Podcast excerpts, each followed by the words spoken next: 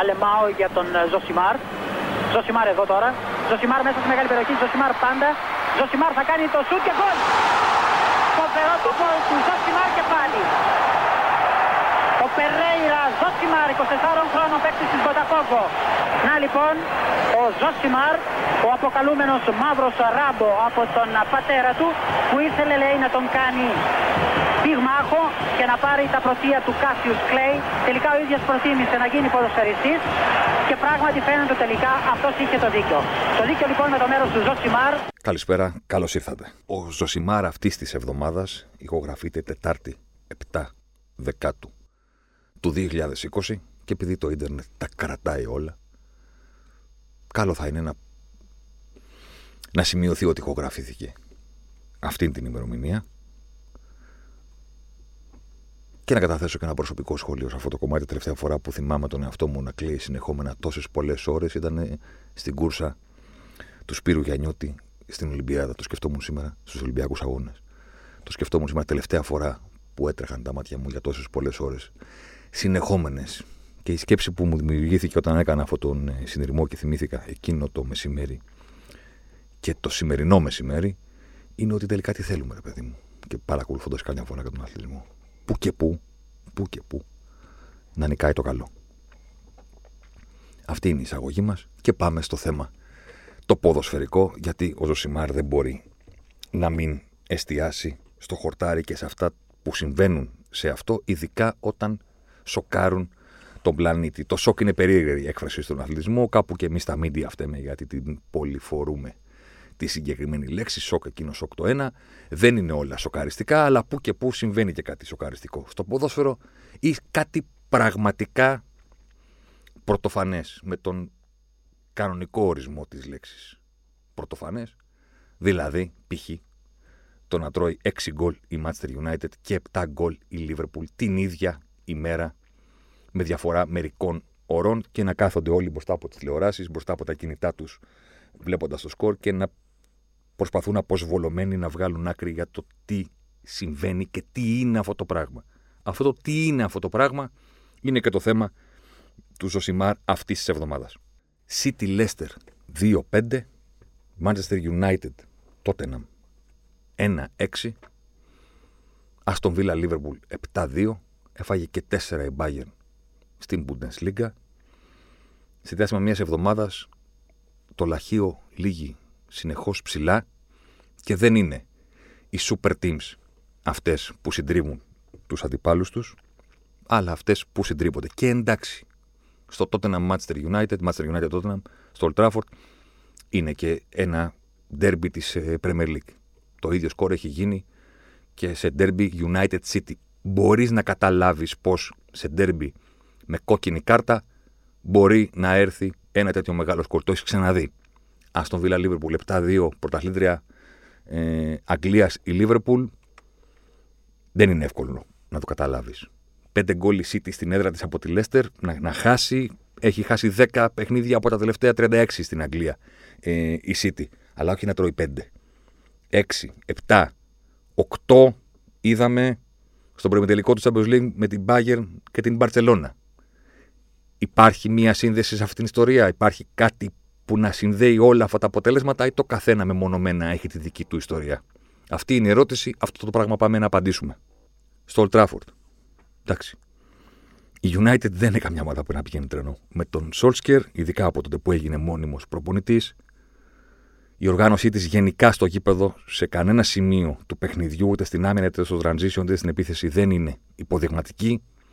Έμεινε και με 10. Ο Μαγκουάιρ, από τότε που έγινε ο ακριβότερος ε, αμυντικός στην ιστορία του ποδοσφαίρου, είναι σαν κάθε δύο-τρία παιχνίδια να ψάχνει να βρει μία φάση για να αποδείξει ότι δεν είναι. Ε, ο καλύτερος αμυντικός προφανώς δεν είναι, αλλά ότι είναι περίπτωση ποδοσφαιριστή για να γίνεται meme και να γίνεται βίντεο και να γίνεται viral για τους λάθους λόγους, για το πώς μαρκάρει, για το που κοιτάει. Τώρα πήγε και τράβηξε το σόκο, τον πέταξε κάτω και ανάγκασε τους παλαιότερους από εμάς να θυμηθούμε Τάκλιν, Αλεξανδρή, Μπατίστα, ποιοι ήταν σε εκείνο το παιχνίδι του Ολυμπιακού. Ένα κατανόητο πράγμα που έκανε ο Μαγκουάιρ. Αλλά σε κάθε περίπτωση θέλω να πω ότι σε ντέρμπι με την ε, United να μένει και με 10 για το χτύπημα του Μαρσιάλ στον ε, Λαμέλα. Να έχει αυτή την. Ε, να μην έχει συνοχή γενικότερα σαν ομάδα. Τους πετσόκοψε ο Μουρίνιο και μετά πήγε και έδωσε ένα φοβερό σοου στη συνέντευξη τύπου. Ένα σοου το οποίο πρέπει να το προτιμάζε πάρα πολλά χρόνια. Ο Πορτογάλος με φοβερή ηρωνία προς όλες τις κατευθύνσεις ότι αν, ήμουν, ε, αν έχουμε επιθετικό προπονητή θα βάζουμε 12 γκολ. Αφού βάζουμε 6 με εμέναν που δεν είμαι επιθετικός προπονητής, βέβαια ο Μουρίνιο όλα αυτά τα χρόνια τον έχουμε μάθει. Ξέρουμε πάρα πολύ καλά πώς μπορεί να διαχειρίζεται τις λέξεις για να ε, στρέφει τα γεγονότα υπέρ του, γιατί δεν έχει σημασία το πόσα γκολ πετυχαίνεις, σημασία έχει το πώς παίζεις. Ή τότε να βρήκε τη Southampton η οποία είχε μία άμυνα στη σέντρα και καμία πίεση στην μπάλα και την εξευτέλισε με τον Κέιν να πετάει την μπάλα στο Σον, ο Κορεάτης να, σκοράρει, να σκοράρει και να κάνουν την ίδια φάση όσες φορές θέλουν, μέχρι να τελειώσει το παιχνίδι. Τώρα βγήκε και μία διαλυμένη United σε ένα άδειο Old Trafford με 10 παίκτες και τη έβαλε άλλα 6 και την αποτελείωσε και τώρα κοκορεύεται ότι παίζει και επίθεση. Πάει αυτό. Η City βλέπει το παιχνίδι της και λέει: Ok, okay, αυτοί κάνανε διαγωνισμό μεταξύ τους ποιος θα κάνει το πιο ηλίθιο πέναλτι. Δηλαδή έχουν κάνει, έχουν κάνει τρία πέναλτι στους παίκτες της Λέστερ, το οποίο είναι το ένα πιο αχρείαστο από το άλλο. Τρία πέναλτι ποδοσφαιριστές που είναι όρθιοι σε ποδοσφαιριστές που είναι όρθιοι δεν έχω ξαναδεί στη ζωή μου ποτέ. Δηλαδή το πέναλτι είναι συνήθως κάποιος τσιμπάει την μπάλα, κάποιος πέφτει στα πόδια του, υπάρχει ένα, υπάρχει ένα tackling, κάτι γίνεται, γίνεται μια ανατροπή. Είναι όρθιοι οι αμυντικοί και για κάποιο λόγο αποφασίζουν ότι πρέπει να γκρεμίσουν τους αντιπάλους τους και να μην δώσουν καμία αμφιβολία στον διαιτητή να κάνει φρουτ και να δείξει τη βούλα. Ακόμα και χωρίς τα πέναλτι, η City το έπαγε νωρίτερα έχει 10 ήττες στα τελευταία 36 παιχνίδια της στην ε, Premier League. Και είναι. Υπάρχουν διαφορές, αλλά η ιστορία πίσω από αυτές τις ήττες μοιάζει να είναι πάντα η ίδια. Ένα. Αναποτελεσματικότητα της ήττη στην επίθεση, γιατί ξέρουμε ότι είναι πάντα ικανή να, βάλει, να φτιάξει πάρα πολλές ευκαιρίες. Αυτό είναι πάγια ικανότητα, αλλά υπάρχει και η, η beach που λέγεται αποτελεσματικότητα την ικανότητα να φτιάχνει ευκαιρίες μπορεί να την έχεις. Εβδομάδα παραβδομάδα, κάθε Σαββατοκύριακο να τις φτιάχνεις. Το πότε μπαίνουν και πότε δεν μπαίνουν είναι κάτι που δεν ελέγχεται απόλυτα. Η αποτελεσματικότητα είναι μπιτς μεγάλη. Το πρώτο για τη City είναι ότι υπάρχουν βραδιές που δεν τα βάζει ή δεν βάζει όσα θα έπρεπε. Και το δεύτερο είναι ότι είναι προβληματική η οργάνωσή της τη στιγμή που ο αντίπαλος σταματάει την επίθεσή της και κλέβει την μπάλα.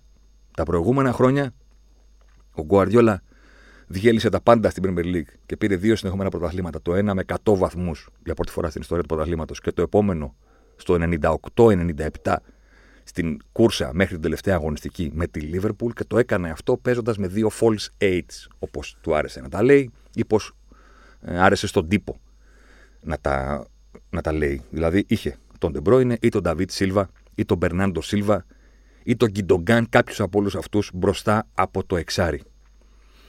Το πρόβλημα αυτής της ιστορίας είναι ότι παίρνεις εκπληκτική δημιουργία από τους κεντρικούς τους κεντρικούς σου μέσους και γι' αυτό διαλύεις τον αντίπαλο, αλλά δεν έχεις μεγάλη προστασία όταν ο αντίπαλος προσπαθεί να επιτεθεί.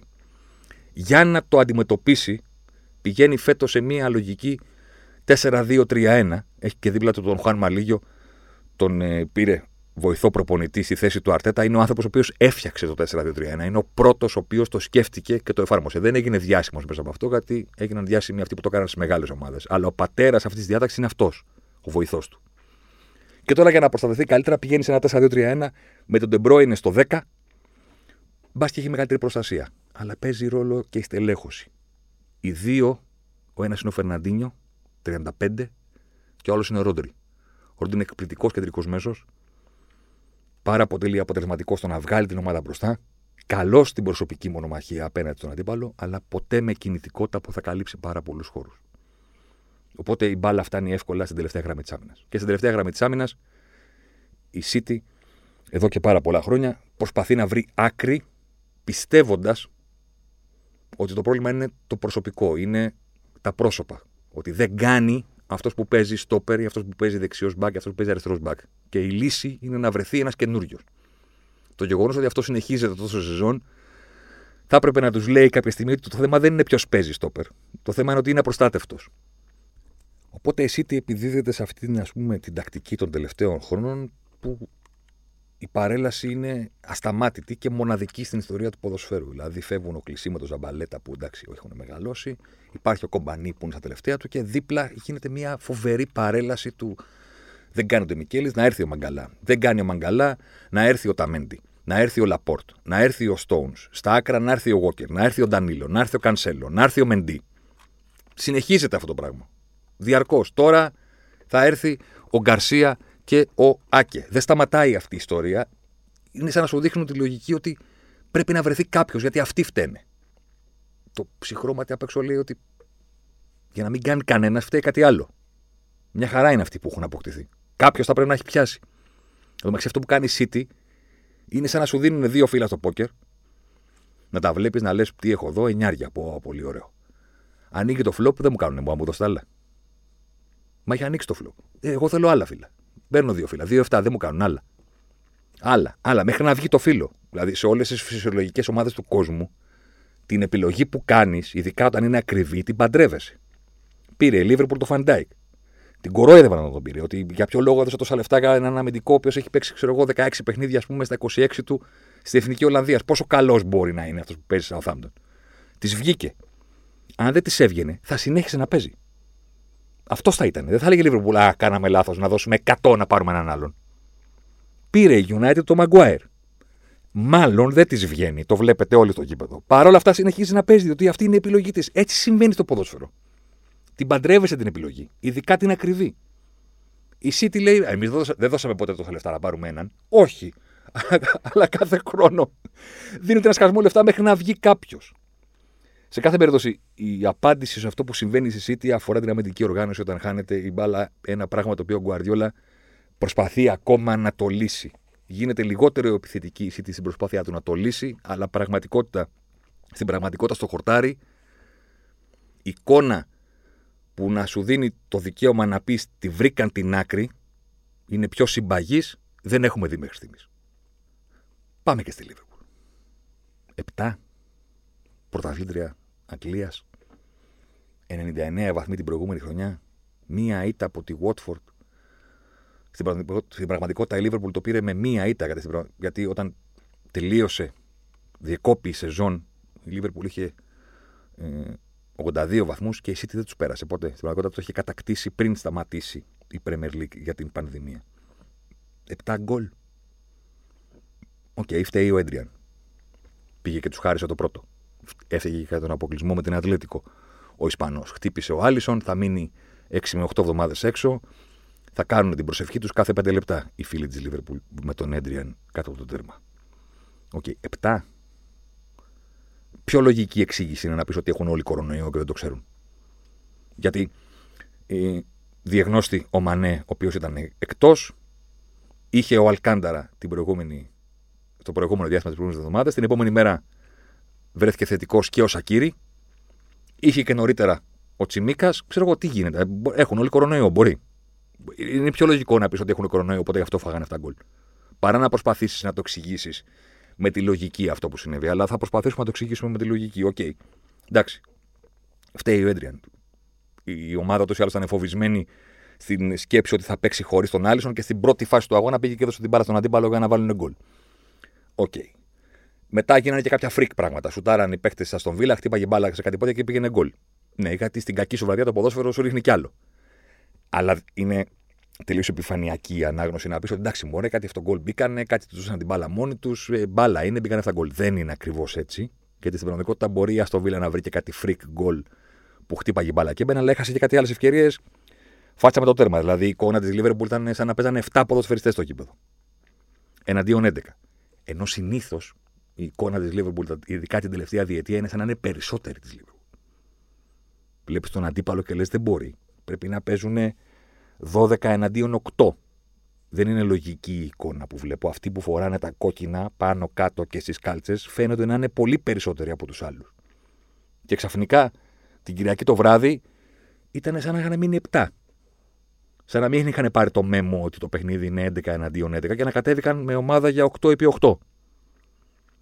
Τι συμβαίνει; Η πρώτη ματιά που ρίχνει κάποιος ειδικά κάποιος που δεν παρακολουθεί συχνά τη Λίβερπουλ και σου λέει τι βλέπω παρεά και πού, είναι ότι τι συμβαίνει. Η άμυνά τους είναι στη σέντρα και αυτό είναι αυτοκτονικό και όποια ομάδα θέλει τους διαλύει. Ναι, απέναντι στην Αστον Βίλα μπορούσε κάποιος να το παρατηρήσει αυτό με την πρώτη ματιά. Οπότε η αμέσως επόμενη σκέψη, παύλα αντίδραση, είναι πρέπει να το αλλάξουν αυτό. Πρέπει να, η γραμμή της άμυνας να γυρίσει 10, 15, 20 μέτρα προς τα πίσω, προς τη μεγαλύτερη περιοχή για να έχουν ασφάλεια.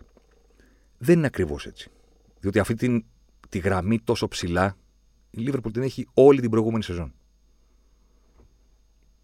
Την εφάρμοσε με τρομακτική επιτυχία. Με επιτυχία που ούτε και εντός της ομάδας δεν θα περίμεναν, διότι δεν πήραν απλώς το πρωτάθλημα, το πήραν και με έναν τρόπο που κανένας δεν μπορούσε να φανταστεί. Όσον αφορά την εικόνα κατά τη διάρκεια της σεζόν και τα αποτελέσματα. Θα μου πεις, τους κατάλαβαν τώρα οι αντίπαλοι. Ναι, δεν είναι ακριβώς έτσι. Είχαν χρόνο και οι αντίπαλοι και την προηγούμενη σεζόν. Να πούνε, Α, αυτοί παίζουν την άμυνα σέντρα, πάμε να δούμε τι θα κάνουμε για να τους διαλύσουμε. Προσπαθούσαν, δεν τα κατάφερναν. Γιατί δεν τα κατάφερναν; Στο τέλος σεζόν, όταν η Λίβερπουλ ήταν πια πρωταθλήτρια Αγγλίας μετά από 30 χρόνια, έκανε μια ωραία δήλωση ο Γκουαρδιόλα σε μία από τις συνεντεύξεις τύπου. Ε, καλά, πάντα μιλάει με καλά λόγια για τη Λίβερπουλ και το, το ίδιο κάνει και ο Κλοπ για τη City και μπράβο τους. Είπε λοιπόν ο Ισπανός ότι. Α, για τη Λίβερπουλ λέει φοβερή ομάδα. Και είπε δύο πράγματα. Το ένα ήταν ότι όταν πάρουν την μπάλα και τρέξουν, δεν μπορείς να σταματήσεις. Αυτό το ξέρουμε και η αλήθεια είναι ότι το έχουμε δει εδώ και τέσσερα χρόνια. Στη Λίβερπουλ, όταν πήγε ο Σαλάχ, όταν άρχισαν οι αντιπιθέσεις να γίνονται, να σκορπάει η Λίβερπουλ τον δρόμο τρέχοντας με την μπάλα. Είναι παλιό χαρακτηριστικό της Λίβερπουλ αυτό. Αυτό που προσέθεσε είναι το πιο σημαντικό ο Γουαριόλα. Είπε ότι δεν τους σταματάς όταν αρχίσουν να τρέχουν και όταν οι ίδιοι σε έχουν βάλει στην περιοχή, στην περιοχή σου, δεν μπορείς να βγεις από αυτήν. Μεγάλη διαφορά της City με τη Λίβερπουλ είναι αυτή. Η City στην πραγματικότητα, όταν αμήνεσαι, είναι καλύτερη από τη Λίβερπουλ. Είναι σίγουρα καλύτερη από τη Λίβερπουλ στο να σε ανοίξει και να στο να φτιάξει ευκαιρία. Το πρόβλημα είναι ότι στην προσπάθεια της να είναι καλύτερη επιθετικά, χαρίζει πράγματα όταν εσύ κερδίσεις την κατοχή. Η Λίβερπουλ μπορεί να μην ενθουσιάζει τόσο πολύ στο μάτι όταν έχει τον αντίπαλο στην περιοχή του, αλλά ο αντίπαλος από αυτή την περιοχή δεν γίνεται να βγει. Και εκεί είναι η διαφορά των δύο ομάδων. Η Λίβερπουλ δεν παίρνει δημιουργία από το κέντρο, γιατί αποφάσισε ότι δεν θέλει να παίρνει δημιουργία από το κέντρο. Και γιατί αποφάσισε ότι οι τρεις παίχτες του κέντρου, η δουλειά τους θα είναι να μην αφήνουν τον αντίπαλο να βγάζει αντιπιθέσεις, να μην αφήνουν τον αντίπαλο να βγαίνει την περιοχή του. Προφανώς είναι καλύτερος ποδοσφαιριστής από όλους αυτούς ο Κέβιν Ντε Μπρόιν. Όμως το μυστικό της Λίβερπουλ είναι ότι εκεί παίζουν ο Φαμπίνιο, ο Χέντερσον και ο Βαϊνάλντουμ. Λέω τους τρεις με τα περισσότερα λεπτά συμμετοχής πέρσι και πρόπερσι. Και η δουλειά τους, και γι' αυτό δεν κοιτάνε την περιοχή, και γι' αυτό δεν πατάνε περιοχή, και γι' αυτό δεν έχουν assist, είναι ότι η δουλειά τους είναι να μην χάνουν την μπάλα κάνοντας απλά πράγματα. Θα δει ο Βαϊνάλντουμ κάποιον να κόβει την περιοχή, δεν θα τη δώσει εκείνος την μπάλα. Δεν θα πάει σε τρίπλα. Όχι γιατί δεν μπορεί, αλλά γιατί δεν πρέπει να το κάνει. Γιατί αν το κάνει, μετά η αμυντική ισορροπία της Λίβερπουλ είναι κακή. Θα δώσει την μπάλα και θα το κάνει αυτό ο Ρόμπερτσον. Θα το κάνει από την απέναντι πλευρά ο Αλεξάνδρ Άρνολτ και θα το κάνουν και οι τρεις της επίθεσης. Ο Φιρμίνο, ο Μανέ και ο Σαλάχ που έχουν και, και οι τρεις την ικανότητα να δημιουργήσουν πράγματα. Δεν έχει εκτελεστεί η Λίβερπουλ που κάνει μόνο αυτό. Έχει τρεις που μοιράζονται την ευθύνη και στην εκτέλεση και στη δημιουργία. Συν δύο οι μπακ, πέντε. Αυτοί επιτίθενται.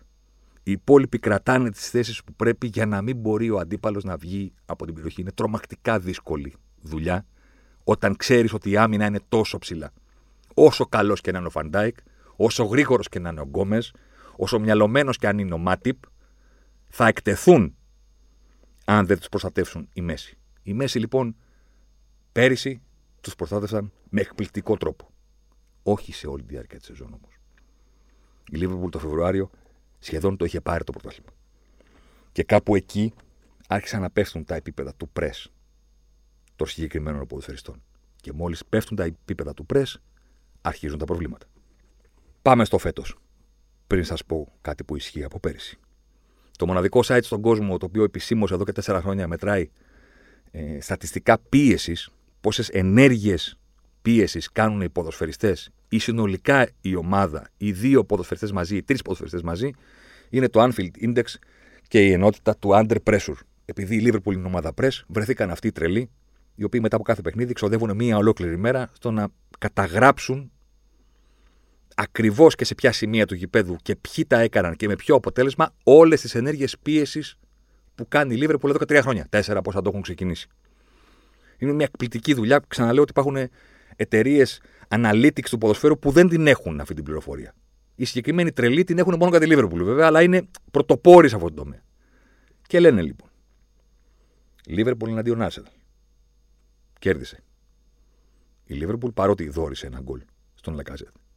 Και υπήρχαν και κάποιες φάσεις που τις έφυγαν ο Λακαζέτ και ο Μπαμεγιάνγκ. Δεν τα έβαλαν τα γκολ, αλλά εκτέθηκε λίγο η γραμμή που είναι πάρα πολύ ψηλά. Μικρές φάσεις, πολύ λίγες. Και πάνε και βλέπουν τα νούμερα. Και λένε Λίβερπουλ με Arsenal και μετά Λίβερπουλ με Αστον Βίλα. Ενέργειες πίεσης με την Arsenal 214. Με την Αστον Βίλα 120. Αλυσιδωτές ενέργειες πίεσης, που σημαίνει ότι πηγαίνει κάποιος και μετά πηγαίνει ο επόμενος στην μπάλα και ο επόμενος στην μπάλα, τέτοιο πράγμα. Να ακολουθεί και δεύτερος, γιατί αν δεν ακολουθεί δεύτερος και τρίτος δεν υπάρχει νόημα. Τον πρώτο πάρα τον περνάς. Ή πάντα μπορείς να δώσεις την μπάλα. Το μυστικό στην πίεση δεν είναι όταν είναι οργανωμένη. Σκεπτόμενη, με τακτική, όχι πάμε παιδιά να πιέσουμε και τρέχουμε και κυνηγάμε τρεις την μπάλα. Αν κυνηγήσουν τρεις την μπάλα ή δύο την μπάλα, τελείωσε. Αλυσιδωτές λοιπόν, λοιπόν ενέργειες πίεσης 136 με την Arsenal, 76 με την Aston Villa. Έτσι έρχονται τα 7. Δεν έρχονται επειδή η άμυνα είναι ψηλά. Έρχονται επειδή η άμυνα είναι ψηλά και ο αντίπαλος έχει για όλη το χρόνο και το χώρο να εκθέσει αυτή την άμυνα που είναι ψηλά. Αυτός είναι ο συνδυασμός που σε καταδικάζει σε ήττα και αν έχει και τραγωφύλακα τραγέλαφο και αν είναι και η βραδιά των αντιπάλων, η ήττα γίνεται συντριβή και μετά η συντριβή γίνεται ιστορική συντριβή και γράφει το λαχείο 7. Από πέρυσι λοιπόν, θα μου πει και θα σας εξηγήσω ακριβώς γιατί ασχολούμαστε με ομάδες συγκεκριμένες. Από τον 1η Φεβρουαρίου του 2018 μέχρι την 1η Φεβρουαρίου του 2020, ξαναλέω, η Λίβερπουλ κατά 90% το έχει πάρει το Φεβρουάριο, εντάξει, το θυμόστε όλοι. Πάμε είχε, η Λίβερπουλ είχε δώσει 55 παιχνίδια απέναντι σε αντιπάλους που δεν ανήκουν στο top 6 της Premier League. 55 παιχνίδια. Μηδέν ήττε. Δύο χρόνια από την 1η Φεβρουαρίου του 18 μέχρι την 1η Φεβρουαρίου του 20. 55 παιχνίδια. Μηδέν ήττες. 34 φορές είχε κρατήσει το μηδέν στην άμυνα. Πάνω από δύο γκολ από δύο γκολ και πάνω είχε φάει πέντε φορές. Αυτά ήταν τα ποσοστά. Σε 55 παιχνίδια απέναντι σε αντιπάλους που δεν ανήκουν στο top 6. Τους από κάτω. Αυτούς που πρέπει να κερδίζεις μέσα έξω, αν δεν πάρει το, πρωτάθλημα. Τι έχει γίνει από την 1η Φεβρουαρίου; Η Λίβερπουλ έχει δώσει 13 παιχνίδια απέναντι σε αυτές τις ομάδες. Που δεν ανήκουν στο top 6. Έχει χάσει δύο φορές. Το 0 στην άμυνα το έχει κρατήσει μόνο 4 φορές από τα 13 μάτια. 4 φορές δύο γκολ και πάνω έχει φάει πέντε φορές. Σε αυτά τα παιχνίδια. Είχε φάει πέντε φορές δύο και πάνω γκολ στα προηγούμενα 55. Και τώρα έχει φάει πέντε στα τελευταία 13. Και θα πει κάποιος, καλά, ρε φίλε. Μας λες τι έκανε με τις ομάδες κάτω από το top 6. Με τους μεγάλους το θέμα. Υπάρχει ιδιαιτερότητα όμως. Αυτές οι ομάδες είναι αυτές οι οποίες δεν πρόκειται να πούν πάμε να σπάσουμε με πάσες το press της Λίβερπουλ και να βγούμε από την άμυνα με ωραίο build-up και χτίσιμο παιχνιδιών. Αυτές οι ομάδες θα πούνε μάλιστα με ποιο παίζουμε με τη Liverpool. Ωραία, μπουπ, δώσ' της μία. Δώσ' της μία πρώτον για να μην κινδυνεύσουμε από κλέψιμο. Γιατί αν πάμε να βγούμε από την περιοχή, μας περιμένουν και εδώ πέρα το πρόβλημα είναι δύσκολο. Δώσ' της μία να πάμε να διεκδικήσουμε τη δεύτερη μπάλα. Γιατί την κεφαλιά θα την πάρει ο Φαν Ντάικ. Το μετά θέλουμε να κερδίσουμε. Να πάρει την κεφαλιά ο Φαν Ντάικ, να κλέψουμε την μπάλα ψηλά, να βγούμε. Αν ο, ο αντίπαλος δεν παίζει με την μπάλα κάτω, όπως έκανε η Arsenal στο Anfield, που η Λίβερπουλ δεν την άφηνε να βγει από την περιοχή. Την έπνιξε. Αν ταξιδέψει την μπάλα, πρέπει μετά να πας στις δεύτερες μπάλες. Στις δεύτερες μπάλες, αυτή τη στιγμή η Λίβερπουλ περπατάει. Εγώ θέλω να πιστεύω ότι έχουν κορονοϊό όλοι. το είπα στην αρχή, εντάξει. Αλλά η αλήθεια είναι ότι τα επίπεδα φυσικής κατάστασης οι ίδιοι γνωρίζουν ποια είναι και αν, κατά πόσο έχουν επηρεαστεί και κατά πόσο μπορούν να τα επαναφέρουν εκεί που χρειάζεται για να βγει αυτό το ποδοσφαιρικό σχέδιο. Το ποδοσφαιρικό σχέδιο της Liverpool πρόβλημα δεν έχει. Αποδείχθηκε πέρυσι. Γιατί όλοι λένε να αλλάξει, να κάνει να δείξει. Αποδείχθηκε πέρυσι. Αν δουλεύει καλά, πρόβλημα δεν έχει. Όχι μόνο δεν έχει πρόβλημα, είναι φοβερό σχέδιο. Είναι σχέδιο απέναντι στο οποίο δεν έχεις απαντήσεις αν είσαι αντίπαλος. Αν υπηρετείται σωστά. Μία, ένας κρίκος στην αλυσίδα να σπάσει, διαλύεται. Το μεγάλο ερώτημα, και με αυτό ολοκληρώνουμε, είναι πόσο ρόλο παίζει σε όλα αυτά η νέα πραγματικότητα του ποδοσφαίρου. Επηρεάζει το γεγονός ότι τα γήπεδα είναι άδεια. Δημιουργεί στο μυαλό των ποδοσφαιριστών, ειδικά αυτών που χάνουν την αίσθηση ότι είναι ένα απλά ένα φιλικό που μας παρακολουθούν και δεν πειράζει, χάσαμε οπότε μετά από τρία γκολ τρώμε 7. Επηρεάζει ακόμα και το γηπεδούχο την Άστον Βίλα το γεγονός ότι δεν έχει κόσμο και παίζει ελεύθερα και δεν έχει την πίεση ότι τώρα πρέπει να κρατήσει το προβάδισμα απέναντι στη Λίβερπουλ. Το μόνο σίγουρο είναι, γιατί τις απαντήσεις θα τις δώσει το μέλλον, είναι ότι θα πρέπει όλοι μας να είμαστε προετοιμασμένοι για freak αποτελέσματα καθ' όλη τη διάρκεια της σεζόν. Αν όχι ξανά επτάρες και εξάρες, σίγουρα αποτελέσματα τα οποία δεν περιμένουμε. Είναι η πιο περίεργη σεζόν στην ιστορία, διότι για το, μεγαλ, για το μεγαλύτερο ποσοστό των μεγάλων ομάδων κανονική προετοιμασία δεν έγινε. Είναι η πιο συμπιεσμένη σεζόν στην ιστορία του ποδοσφαίρου, γιατί τα μάτια θα είναι ίδια φέτος, αλλά θα γίνουν σε πολύ μικρότερο χρονικό διάστημα. Οι μέρες ξεκούρασης, οι μέρες της κανονικής προπόνησης θα είναι ελάχιστες και στην προπόνηση δουλεύονται οι αδυναμίες και στην προπόνηση αποκτούν οι ομάδες αμυντική συνοχή και αυτές τις μέρες δεν τις έχουν οι προπονητές για να το χτίσουν το πράγμα.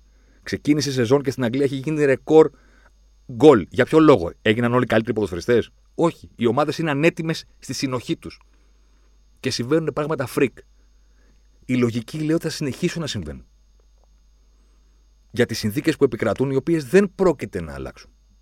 Δεν πρόκειται να βρουν οι ομάδες χρόνο να δέσουν καλύτερα. Δεν πρόκειται να βρουν χρόνο να κάνουν καλύτερη προετοιμασία, ούτε πρόκειται να βρουν μέρες για να ξεκουραστούν σωματικά και ψυχολογικά σε μια σεζόν που, επαναλαμβάνω, θα παίζουν τρεις φορές την εβδομάδα μέχρι το Μάιο. Είναι πολύ πιο εύκολο να μετρήσεις τις εβδομάδες που δεν θα έχουν αγώνα μεσοβδόμαδα παρά το ανάποδο. Ξεκινάει το Champions League και θα παίζουν εβδομάδα παραβδομα... όχι μόνο εβδομάδα παρά εβδομάδα, θα παίζουν κάθε εβδομάδα. Θα υπάρχει μεσοβδόμαδο παιχνίδι. Αν υπάρχει λοιπόν μία σεζόν στην οποία θα δούμε πράγματα που, που δεν θα περιμένουμε, και αν υπάρχει μία σεζόν που μπορεί ο τίτλος στα πέντε μεγάλα πρωταθλήματα να πάει κάπου αλλού που θα μας σοκάρει, είναι η φετινή. Είναι perfect storm, είναι η τέλεια καταιγίδα. Είναι όλες οι συνθήκες μαζί. Χωρίς προετοιμασία, χωρίς κόσμο, συμπιεσμένη σεζόν. Αν είσαι η Everton, για να το πω τελικά το όνομά της, της ομάδας του Αντσελότη, αν είσαι η Everton, αυτή είναι η σεζόν σου. Όχι επειδή έχεις ξεκινήσει με 3 στα 4-4 νίκες, 3-4-12 βαθμοί, αλλά γιατί τώρα είναι η σεζόν σου. Δεν παίζεις Ευρώπη, είχες καλύτερη προετοιμασία από τους υπόλοιπους, έχουν τα θέματα τους, τώρα μπορείς να το κάνεις. Βέβαια στην Αγγλία για να υπάρξει νικητής που κανείς δεν περιμένει πρέπει πολλές ομάδες να πάνε άσχημα, γιατί είναι πολλές ή καλές. Στα υπόλοιπα πρωταθλήματα τώρα είναι η ευκαιρία των υπολείπων. Τώρα είναι η σεζόν που θα βλέπουμε αποτελέσματα και θα τρίβουμε τα μάτια μας. Να είμαστε προετοιμασμένοι για να καταλαβαίνουμε καλύτερα και το τι παρακολουθούμε. Θα ξαναδούμε επτάρες, έξι, πέντε, μπορεί. Μπορεί και όχι. Σίγουρα θα δούμε ήττες που δεν περιμένουμε. Και σχεδόν βέβαιο είναι ότι ο πύχης των πόντων θα κατέβει σε όλα τα πρωταθλήματα και θα δώσει ευκαιρία στους υπόλοιπου. Αυτό ήταν ο Ζωσιμάρ αυτής της εβδομάδας. Ραντεβού την επόμενη Πέμπτη. Αλεμάω για τον ε, Ζωσιμάρ. Ζωσιμάρ εδώ τώρα. Ζωσιμάρ μέσα στη μεγάλη περιοχή. Ζωσιμάρ πάντα. Ζωσιμάρ θα κάνει το σουτ και γκολ. Φοβερό το γκολ του Ζωσιμάρ και πάλι. Ο Περέιρα Ζωσιμάρ, 24 χρόνων παίκτης της Βοτακόβο. Να λοιπόν, ο Ζωσιμάρ, ο αποκαλούμενος μαύρος ράμπο από τον πατέρα του, που ήθελε λέει να τον κάνει πυγμάχο και να πάρει τα πρωτεία του Κάσιους Κλέη. Τελικά ο ίδιος προτίμησε να γίνει ποδοσφαιριστής και πράγματι φαίνεται τελικά αυτός είχε το δίκιο. Το δίκιο λοιπόν με το μέρος του Ζωσιμάρ